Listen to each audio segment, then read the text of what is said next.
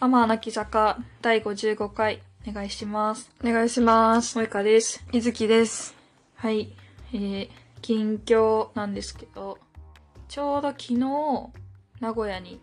日帰り旅行行ってきました。お、それは、なんでクリムスパンキーのライブはいはいがあはってい。何回か前に、のポッドキャストで話したんですけど、チケットが取れない話の回だね。そうそうそう、取れないチケットのはずがめっちゃ取れちゃったっていううん。嬉しいサプライズ ちょっと私がねあんまりあのチケットを取る仕組みがよく分かってないことで方おに起きた事件だったんだけど、クリームスパンキーのチケライブチケットをうん、 3公演分取ってたんだっ けそうそう 公演分取っててそうね東京に行ければいいと思ってたんだけどまあ名古屋も当たってしまいましてうん。じゃあ行くかということで行ってきた感じだねうんうんいやもうまずなんか新幹線ほとんど乗らないから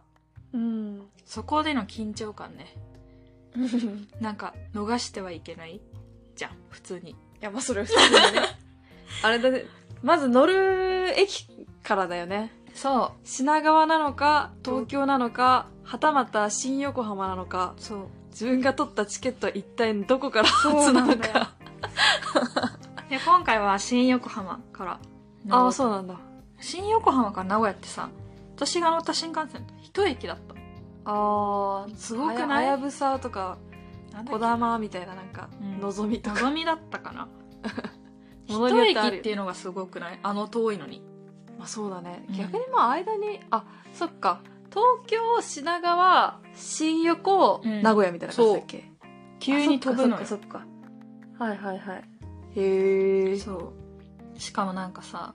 いつも使ってるパスもピッてすればいいって書いてあるけどうん。説明にはねうん。本当かみたいななんで信じられないじゃん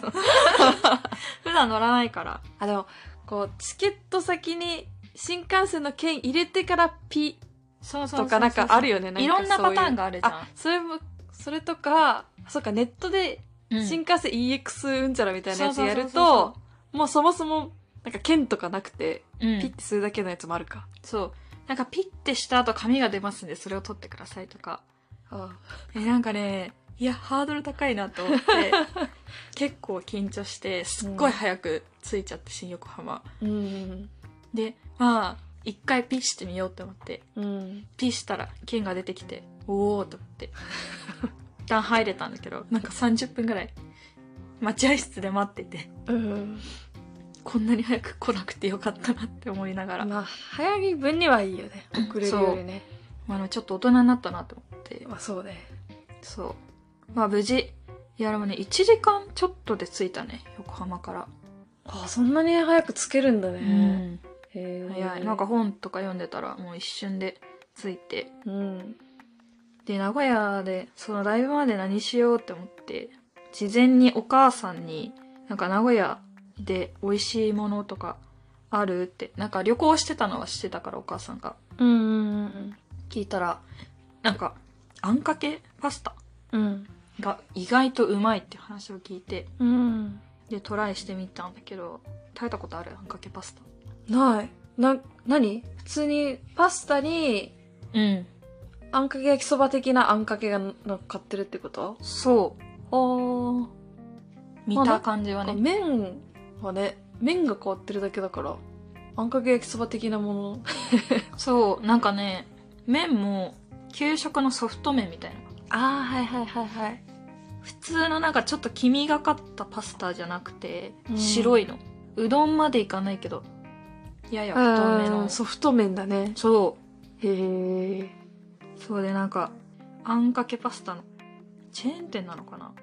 うん。よくわかんないとこついていってでなんか食券買うんだけどうん。暗号が並んでるんだよ食券のうん。ボタンにミラネーズカントリーミラカンとか謎の選択肢が それは一体、何ってなるね。何ってなるじゃん。で、見ると、カントリーが上に乗っかってるものをなんか刺して、な呼び方変わるんだけど、あカントリーが野菜、ミラネーズがなんかハムとか肉、うん。でミラカンが野菜と肉のミックスミラネーズのミラとカントリーのカンでミラカンってことか。はあなんかそう書いてくれりゃいいのに。 野菜、肉、確かに肉、野菜、ミックス。うんうんみたいな。なんか、インド料理のさ、ベジ、うんうんうんうんベジ、ノンベジ、そみたいなね。うなんかそれがあって他のにもなんかいろいろ名前がついてんだよねうん。なんか名前つけるのがここの文化なのかなってちょっと思ったんだけどなんかもうそもそもなんで野菜がカントリーで、そミラネーズが肉なのかわからない。うわかんないよね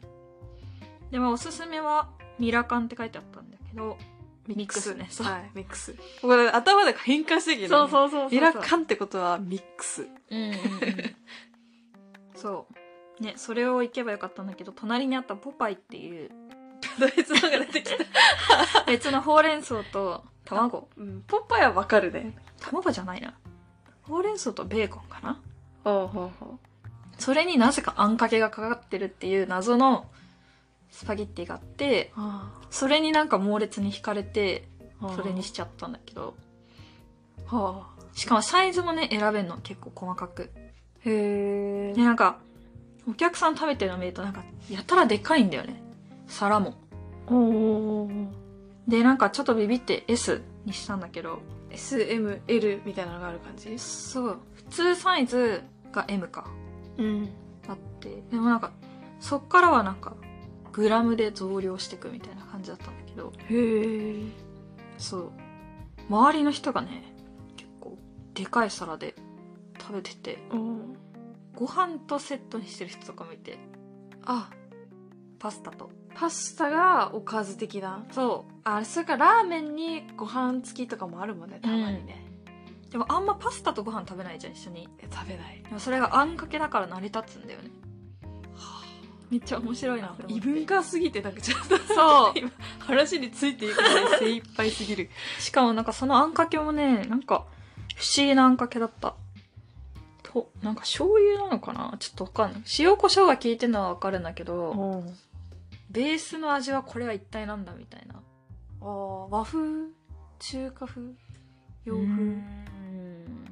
風。わかんない。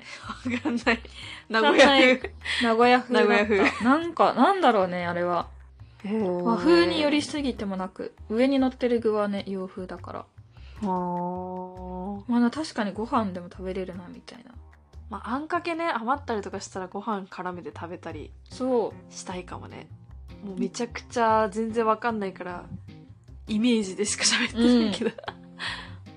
天津飯のあんともちょっと違う。謎のあん。へえそう、それをね、うまかったうま、うーん。不思議な味だった。 でもなん不か、思議な味だった異文化体験だった。まあそうだねそ私も名古屋なんかなんだっけな岐阜か滋賀かどっか行く、うんうんついでに、まあ、なんか途中下車で名古屋も行くみたいな感じでう。うん。行ったことぐらいしかないから、うなんん。かこういうの食べてないんだよねへえそう、お母さんに聞かなかったらね、ちょっとスルーしてたかもしれない。そうだね見た目のインパクトが強すぎ て。そう。そう。で、それをお昼にね、ついてすぐ食べたんだけうど、ん本当は昼にあんかけパスタ食べて夜はひつまぶし食べようと思ったのうんうん名古屋名とい物言えばうね、んでもあんかけパスタがさ胃の中でさ膨らむのよ徐々に多分麺がねソフト麺あーはああはいいははいいはいはい給食の麺だったらまあなんかわかるわそう S にしたけど普通にあって結構盛りがいい定食屋のスパゲッティぐらいあって、はいはいはいはいはいこれ S かみたいな気持ちになりながら食べて 結局夜までずっといた腹の中にああんかけパスタがいたあ夜食べれなかった食べれなかったひつまぶしそうひひつまぶしってさ3000円ぐらいすんだよねあそううななのぎだしあなんかいろいろついて確かに確かに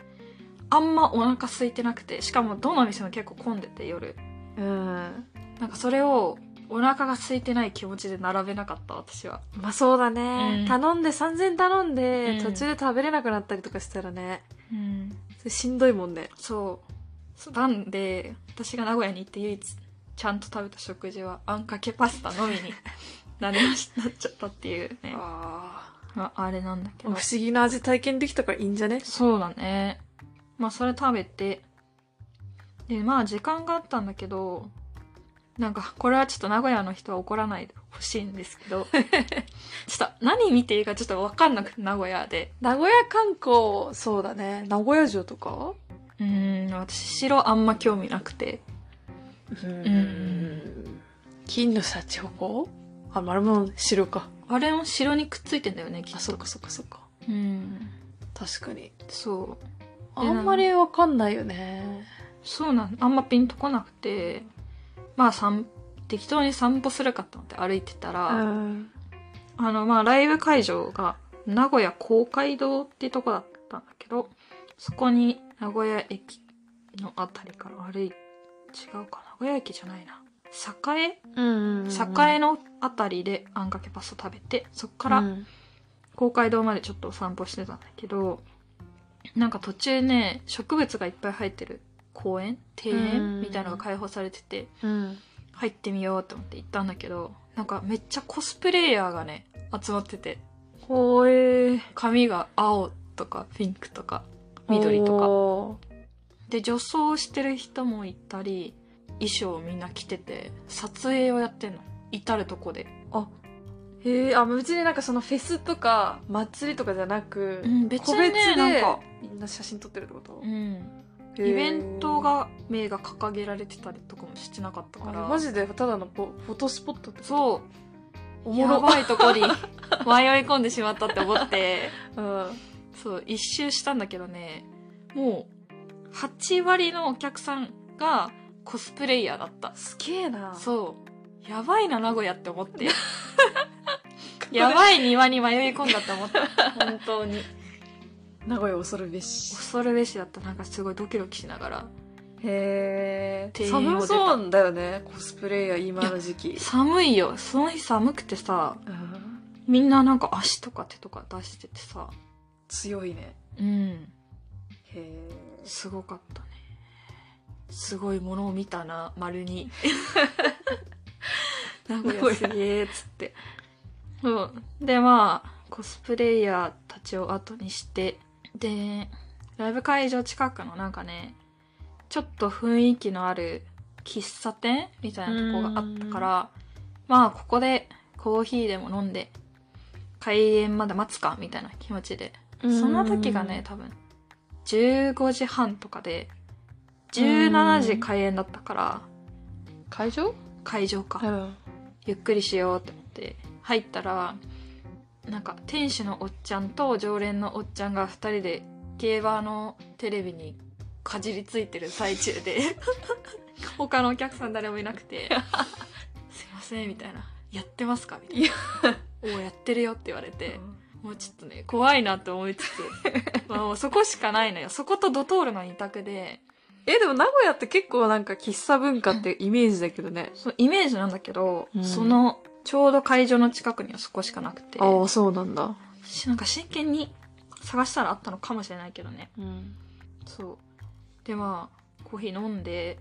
なんとなく私も一緒に競 馬見たりとかしちゃってたんだけど、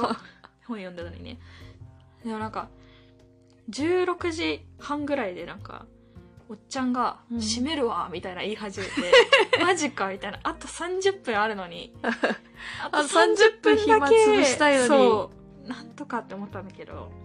まあ閉めるって言われたらねそう。そうだ私ねも一人しかいないしさ、うん悪いね、みたいな。コンサートかい、みたいな。あ言われて、なんか、変な蒸しパンみたいなのももらったんだけどな。優しいいいおっちゃんではあるんだけいいおっちど、でもどうしても16時半に閉めるってことは、うんなんか彼の中から、なんか、動かないあれで、うんわかりました、つって。私はなんか、寒空の下リリースされて、そ こで、はーっつって思っ菓子菓子パンで蒸しパンもらってて、そう、虫歯を手に持ってね、寒 寒いいっつって。で、なんか、鶴舞公園っていう、公園の中に、公会堂があって、そこで会場だったんだけど、その鶴舞公園の中のカフェテリアも16時半閉店で、もう結構早いんだねそう。だなんかビニールハウスみたいなとこに、植物園みたいなのもあって、あ、もう室内だったら何でもいいわって思って、そこ行こうと思ったんだけ ど、そこも16時半閉園で、おーめっちゃ寒いわけよ。うんもう寒いもんねそう、12月だしね。でさ、もう歩いてないと死ぬって思って。止まったら死ぬたら死ぬって思ってさ、あとはもう30分ひたすら公園の中をね、ぐるぐるぐるうろつついいてててて、うろついてて。なんかもうまるで、あの、これ聞いたことある人いるかもちょっとわかんないんですけど、発光田雪中行軍遭難事件っていう、 なんか昔の遭難事件があるんですけど、それ、寒い青森の雪山登山して、なんか何百人も死んじゃった、なんか軍のうん遭難事件があるんだけどうんなんかそれと自分をなぜかちょっと寒すぎて重ねてね途中から考えちゃって やばいみたいなこれじゃあまるで八甲田山だわって思いな がらそんな寒くないだろ 八甲田さんは雪山だかそら、うね、そうそう吹雪いてるんだけど、うんもう私はさ寒いの嫌いだしうん一国の地じゃん名古屋、まあそうだね一人だし異国ね寒いし、うん手には蒸しパンしかないわけよもうずっとねもう寒い寒い言いながらずっとぐるぐるぐるぐうんるこう回ってようやくライブに行けたっていうね感じでよかったね遭難しないで遭難しないでたどり着いてよかもうあったかいことあったかいこと 会場の会 場のはい熱気もあるしねはいはいそうそんな感じだったね、まあ、ライブはもちろんめっちゃ良かったんだけどうんもう行ってよかったな名古屋ちゃんと行ってよかったなと思ったんだけどうんなんか名古屋じゃなくてさずっとそのボーカルもギターの2人もさ名古屋って呼んでて、もう名渋古屋のこと谷のイントネーションだねそう渋谷名古屋渋谷名古屋あ名古屋名古屋っていうねそれはねネイティブは名す古屋っていうのかごないね 何のネイティブだか分かんない名古屋 名古屋ネイティブは 名古屋っていうんだそう名古屋じゃないんだって思ってうんそれもなんかね印象的だったでもグリーンスパンキーの2人は別うにん名古屋の人ではないんでしょ、あの2人はね長野の人であ長野か長野な 長野っていうのでは長野じゃないの渋谷なのそれも あの2人は長野の人まあでも確かに中中部仲間ねチューブ長野はチューブなのいやちょっとなんかねそこらうん辺の、あの土地勘というか地理マジで分かってないからさそうなんか,、ね、なんか難しいけどでも多分私たちより長野の長野の人の方が、名古屋には そうそうそう。多分詳しいはずだよねそう、なんあか、そうなんだ初めて聞いたわ若い時は、長野から名古屋によく買い物に行きましたとか言ってて、だから第二の故郷なんですとか言ってて、へえみんなさ、わ湧いてるんだよ。おーみたいな。あのね名古屋の名古名古屋の人が名古屋の多い人からねはみんなおーみたいになってて、へえどっちかというと渋谷の私は、渋谷じゃ ないよねないけど、名古屋か渋谷かと言ったら私は渋谷じ距ゃん。離的にはね距そう離的にはね話ねやばい、わかんないみた いな。地理わかんねーって思いながらですね。そうそうそう。はあ。これなんか真相知りたいね。なんか名古屋の人がうんい。たらね、なそうだね。な、渋谷のイントネーションの名古屋なのなか、のか、まあ名古屋そう。しかも遊び行ってるあたりは、どの辺に行くのか、うん周りから名古屋に来るものなのか、うん名古屋から逆に長野に行くこともあるのか、もうどうせあるでしょ。 ない、ないことはないだろうけど。どうなんだろうね。でもなんかやっぱこう、名古屋付近の県の人たちは、こう、なんかうちらが、うちら神奈川県出身ですけれどうも、ん。神奈川からまあ遊び行くとしたら東京でしょみたいな。感じじのノリでで行ってるイメージ長野で行くなら、名古屋名でしょ。古屋でしょみたいな、はいはいはいだからあとなんかだ岐阜とかのひ知り合いの人は確かうん。学校名古屋行ってたみたいなとか名古名古屋に遊び買い物行くなら名古屋みたいな、うんうんうん。失礼しました名古屋名古 屋。そうそう。え、やっぱ名古屋なのかな名古屋だよね。名古屋って言ってる人初めて見た初めてマジでその2人だけかもしれないグリムスパンキーの2人だけがずっと渋そういう谷ことのノリで名古屋って言ってるだけかもしれないからそういうことか。これはマジで知りたいでもさ彼らはさ、私よりはさ、何名古屋に親近感があるわけよ。いや、まあね。ギターの人もは名古屋の大学に行ってたって言ってたから、ちろん。それは結構有力説になってくるね。そう、有力説でしょ。名古屋なんだね、じゃあ。うん。へえ。そ知らないことだらけだね。知らないことだらけのね。ミラカン、ミラネーズ、カントトリリー名古 屋あと語彙増えたコスプレイヤー文化ー。うん、コスプレ公演。コスプレ公演うん。うんあんかけそうだね。だって、うちはひつまぶしと味噌カツしか知らなかったもん。そうだよあねと、金のシャチホコ。うんうんうんうん手羽先、あ手羽先。うん山ちゃん。世界の山ちゃんああ。山ちゃんの可能性ある。なるほどね そう意外とね知らないことが多かったなって思った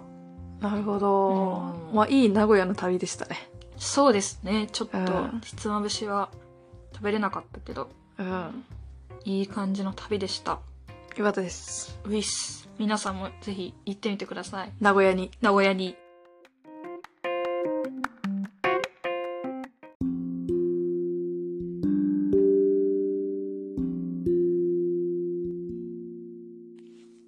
はい。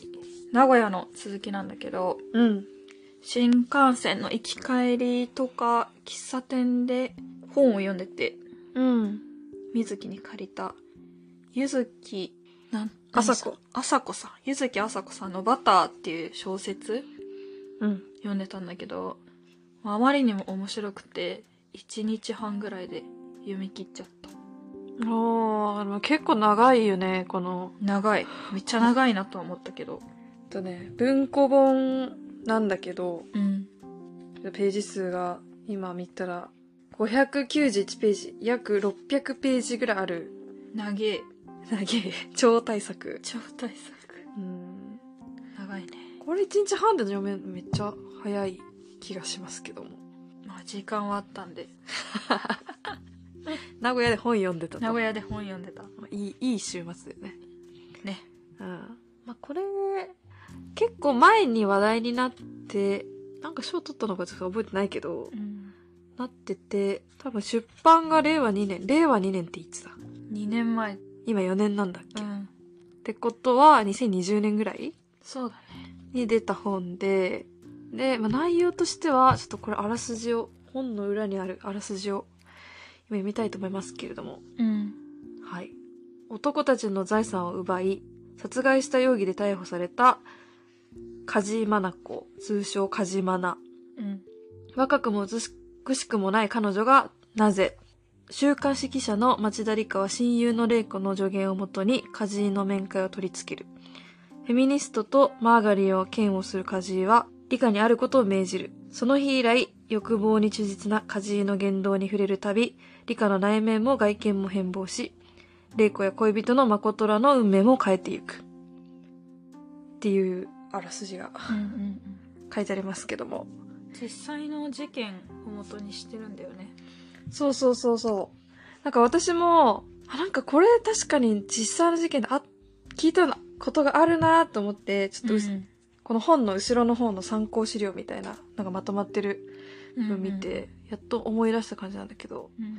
あの、木島さなえうん。なんかいつだろうね、これ。うちらが、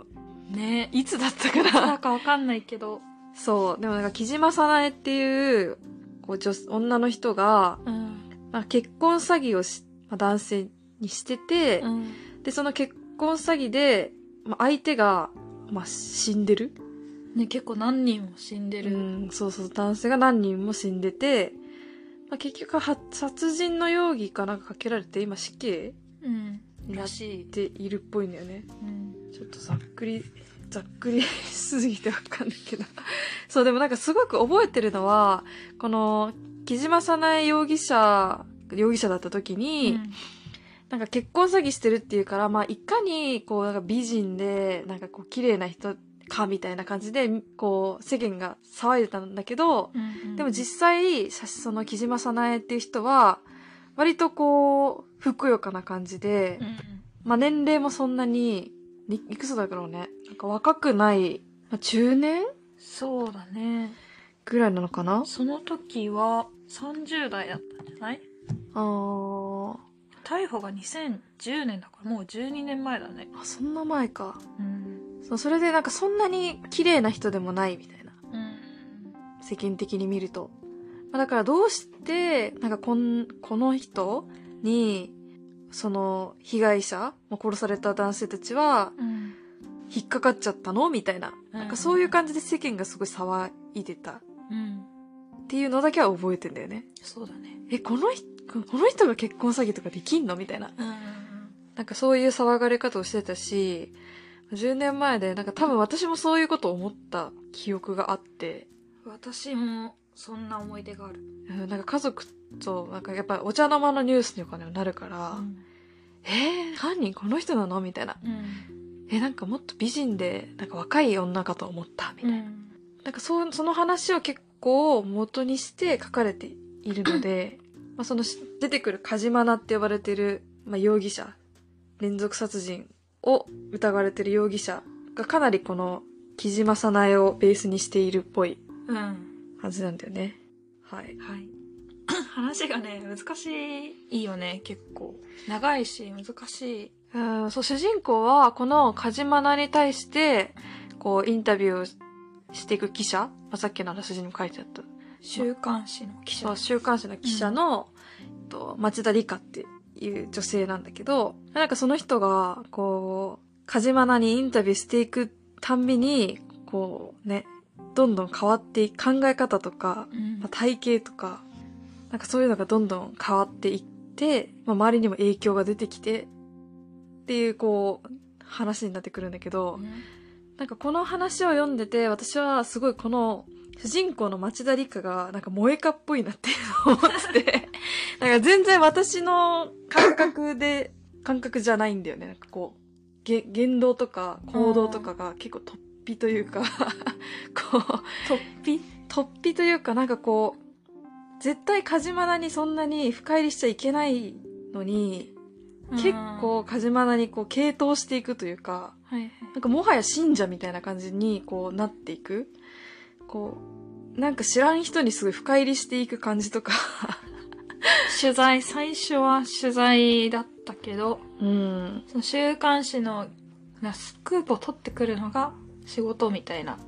部署で世間を騒がせたこのカジマナのことを一回下火になったけどもう一回ちゃんと調べようみたいな感じでスタートしてうん。拘置所の面会を取り付けてなんか聞いて話を聞いてくんだけどどんどんなんかカジマナも話すのが上手くてその主人公のリカが変わってくんだよね洗うんなんか洗脳じゃないけど崇拝みたいなだんだんね、。様子が変わってくんだよねそうそうそう。例えばなんかこう、まあ、し題名にあるように結構バターが、食べ物のバターね、が割と出てきて、うんで、カジマナの持論として、まあ、あらすじにもあったけど、 なんかマーガリンは、なんか違うみたいな。マーガリンは良くないみたいな。絶対バターじゃなきゃダメみたいな。うんで、バターは美味しいから食べなさいみたいなことを、まあ、理科に言って、うんで、なんかその、そのなんか超高いバターで、たらこパスタ作って食べたら、めっちゃうまいから食べなさいみたいなうんこと言われて、なんか、はいっつって、普通になんかたらこパスタ作って食べるみたいなう。んで、どんどん毎回言われたことを、取材というよりかはどちらかというと刑事みたいな感じで、うんなんか、あなたこれ食べたら、これ食べて、食べレポしてくれたら、もうちょっと話してもいいよみたいなことをカジマナに言われるのをマジで鵜呑みにして、毎回なんか何か食べたりとか、なんかしたりとか、まあカジマナの言うことを聞いていくみたいな。なんか、カジマナの言う生活をしたら、彼女のことは理解できるかもしれないっていう、うん。理科の思惑もあるし、カジマナはなんかグルメなんだよね。うん。だから、あの、刑務所の中で言ったら、それができないから、理科を通して、なんか食べ物の話をしたいみたいなうん。考えもあるし、なんか普通に取材を申し込んだら最初断るんだけど、あなたのと食べ物の話をしたいだっけなんかレシピの教えてほしいみたいな。うん。なんかそういう食べ物の共通点に近寄ってくるんだよね。うん。だからすごい美味しそうな描写が最初の頃は、バターとか、タラゴスパゲッティとかうん。続いて、ね、リカもどんどん食べて、どんどんリカも太っていくんだよね。うん。最初の頃よりね。そうそうなんかこうやってどんどん深入りしたりとかなんかこの人の言動とかこの人の言ってること忠実に従えばもしかしたらこの人の方がわかるかもしれないみたいなこの、うんなんだろうね思考その思考とかがなんかめちゃくちゃ萌えかっぽいなっていう、私っぽいかなうん、あとなんかまあ最後の方になってくるとこういろんなこう知り合いをこう集めてなんか自分の家でこうパパーティーというかホームパーティーみたいなの開いたりとかうんなんか全然知らんコミュニティのところから人をつも持ってきてなんか合わせるみたいなことを、まあ、多分無意識というかな感じで理科はやっているんだけどなんかそ,、うんその行動とかもうん結構萌えかに近いものを感じてこの本読んで る時はなんかこれはなんか私だって思って読むとなんか結構なんかこれ結構突飛な行動するしなんかよくわかんないなみたいな思うんだけどあーまあ萌えかならするなこれはみたいおなー感じでなんか理解を深めた。あーなるほど ねこの理科は結構萌えかだなって思って。いや私もなんかねめっちゃ共感できるなとはすっごい思ったわけではないんだけどうん。別に行動に対してなんか違和感は全くなかった、うん。だからなんか似てんだろうなって思ったね。うんなんか人に理科は人に興味があるよね人のあこともそうそうすごいそようく見てるそうそうそうし人のことも見るし自分のこともすごい客観的にさ分析するよね、。うん、そうそうそう。なんか、なんかか、ちょっと人事っぽいみたいな。そうだねあその辺はちょっと似てるかもしれない、ん。っていうのはあったから、うまあちょっと萌えか読んだ方がいいんじゃないかなってあそれで進めてくれた思ったのもあるね。案の定めっちゃ面白かったねいや、そうだよね。なんかいろんなテーマが入っててうん。ジェンダーの話もそうだし仕事とかうん。もそうだし、ね、家庭の環境とかの話もあるし、すごいいろんな話が入ってて、難しかったけど、なんか印象に残ってるとことか、あった私、うん。私はね、もうなんか本当にいろんな部分で、ああ、そうだな、みたいな、こう、気づきとか、なんか、あったんだけど、まあ、一番っていうとね、難しいな。結構、カジマナはふくよかで、うん。で、と主人公のリカは、痩せ型、うんうん痩せてて、こう、スラッとしてて、割とこう、スレンダーな体型みたいなうん。感じだったんだけど、まあ、こうカジマナの言うことを聞いてバター食べたりとか、なんかいろんな美味しいご飯食べに行ったりとか、か、していくうちに、まあ、太っていく。うんで、なんかそうして太っていくと、なんか周りの男性からすごく、え、なんか太ったみたいな。うん。なんか太っ、なんかそんな太っちゃダメだよみたいな。そうする、なんか太るっていうのは自己管理ができてないっていうことだから、なんか怠惰で恥ずかしいことだから、うん。なんかちょっとダイエットした方がいいよみたいな、うんなんかそういうことを言われるシーンがあって。で、なんか、うーん、なんかそれにプラスして、なんか周りの男性が怯えているようだっていうような描写があるんだよね。こう自分が太っていくことに対して、なんかこう、お怯えを持ってるんじゃないかっていうふうに、こう、作品の中で描写してるところがあって、なんかそこがすごく、あ新しいなっていうか、なんか、なるほどなって思ったというか、うん。なんか結構その女性、まあ男性も最近はそうかもしれないけど、まあこう、痩せていなきゃいけないとか、うんなんか綺麗であるべきだみたいなのは、まあその他人からのこう要求もあるし、うんまあ自分の内側からの痩せてなきゃダメだとか、こう、太ってちゃダメだとか、なんか小切れにしてなきゃダメだみたいな、うんこう、ルッキズム的なうんあの、こう、自己制御みたいなのあると思うんだけど、うん、なんかそれすごく、生きづらいなっていうのと、な、なんでそんなにこう、自己管理ということを求められるんだろうっていうのは、なんか最近ちょっと常々思ってたから、なんか響いたかなとうん思ったね。こう、なんだろうね。なんか理科の親友の玲子でさえもが理科のその体型の変化にめっちゃ敏感にコメントしたりとかね最初の頃はするんだよねそうそうそうそそうう。で、そう、なんかこの作品には書いてあるわけじゃないけど、なんかそれと合わせて、結構なんかインスタとか、なんか YouTube とか、私がそういうの見てるのが多いからっていうのもあると思うんだけど、結構こう、こんなに、こんちょっと太ってて、ちょっと垢抜けない感じの私が、なんかこうやって綺麗になりましたみたいな。なんか変化部位みたいな。変化と、そう、ビフォーアフターみたいなの、結構あるなって思ってて。なんかでもそれは、まあ、メッセージとしてこちらが受け取るものとしては、なんかこんなにもともと垢抜けてなくて、体型もこうちょっとぽっちゃり系だったけど、努力すれば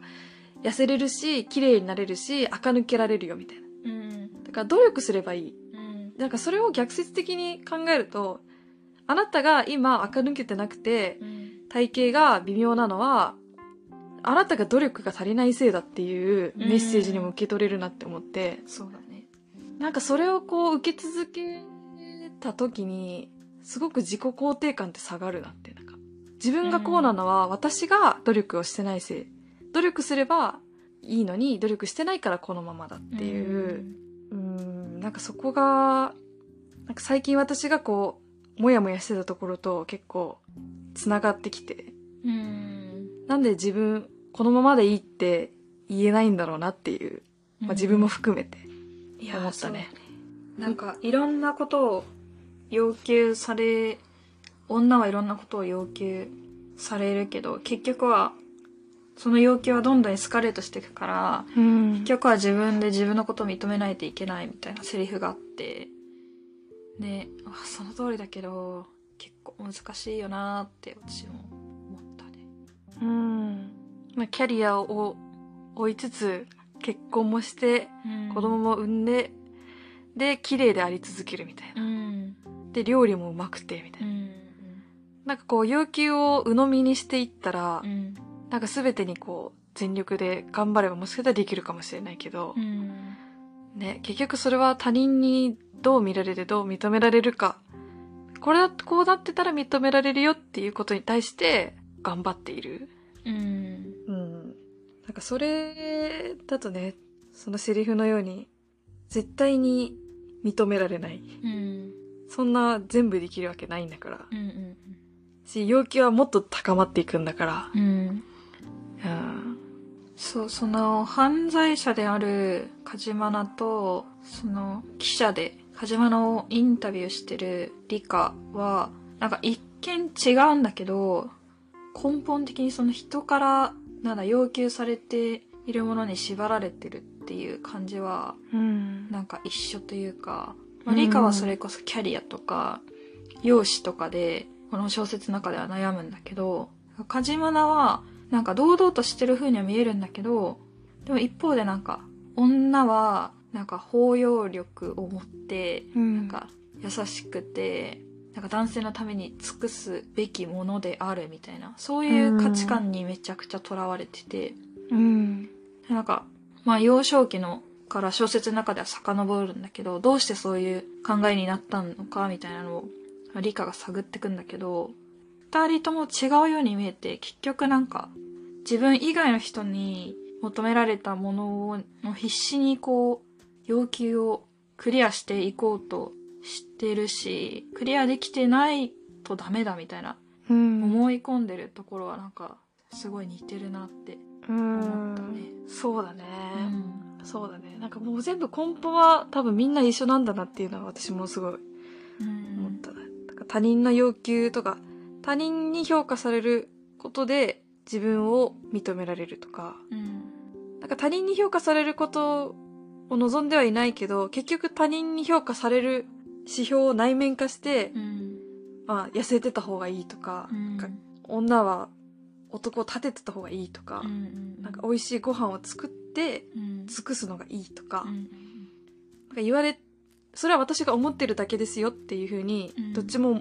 こう内面化していっうんて、だからなんか自分がなりたいものなのかう、ん他人に要求されて、それを内面化したものなのか、うん結構ごっちゃになってる。うんし、なんか自分もそういうところあるなってすごいうん思ったから。お互い指摘するんだけどねうん。でもべお互いはそれぞれ心の中で普通に思っ内面化してるから指摘されるといやいやそんなことはみたいなうん。思うんだけど、さらに第三者の読者から見るとあ結構似てるかもなってうん。面白いよねそうだね。なんかもう久しぶりにこう、えなんか続きを知りたいみたいな。なんかもっとこの本うん読み進めたいみたいな気持ちでね本が読めた気がする。いやこう気になっちゃうねずっとうん。なんか、理科の親友の玲子もなんかいいキャラしてて、うんどんどん梶原に傾倒していく理科を見て、私の理科を返してほしいみたいな、うんそういう執着に結構怖い、怖いものを感じたけど、